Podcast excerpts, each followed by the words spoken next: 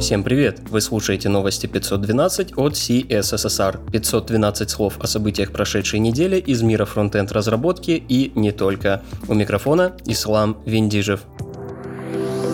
Новости релизов. 4 июня в официальном блоге WebKit была анонсирована технология Intelligent Tracking Prevention 2.0, которая придет на смену версии 1.1. В новой версии изменится схема работы с cookies и появится диалоговое окно, позволяющее разрешить или запретить ресурсу взаимодействовать со Storage Access API. Новая версия ITL ожидается в Safari 12. 6 июня компания Apple выпустила обновление Safari Technology Preview 58 с возможностями, которые будут реализованы в Safari 12.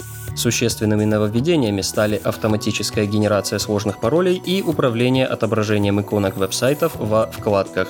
Многие другие обновления для Safari 12 были продемонстрированы в предыдущих релизах Technology Preview. Также на портале разработчиков Apple доступна статья What's New in Safari 12, из которой можно узнать обо всех нововведениях.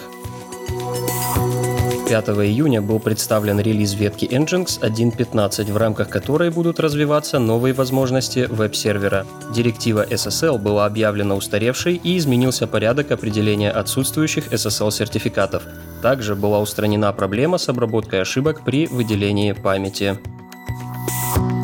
6 июня выпущен корректирующий релиз браузера Firefox версии 60.02 в котором была устранена критическая уязвимость. Подробная информация об уязвимости пока не раскрывается. Кроме этого, была исправлена ошибка DevTools, связанная с исчезновением дом-элемента из инспектора, устранена проблема отображения шрифтов в macOS и внесены некоторые другие изменения. Интересные публикации. На этой неделе в нашей подборке доклад Райана Дала, создателя Node.js, на конференции JSConf EU. В своем докладе автор размышляет о Node.js в ретроспективе, рассказывает об архитектурных решениях, которые считает неудачными и аргументирует, почему это так.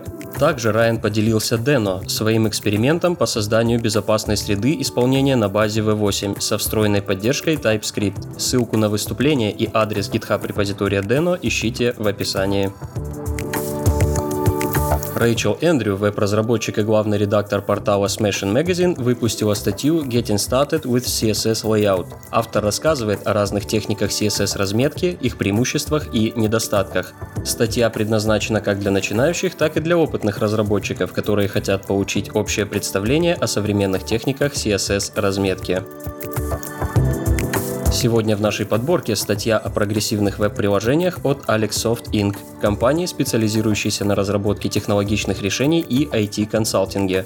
В статье раскрывается концепция прогрессивных веб-приложений, приводится сравнение с другими видами приложений, а также рассматриваются преимущества и недостатки концепции. К другим новостям.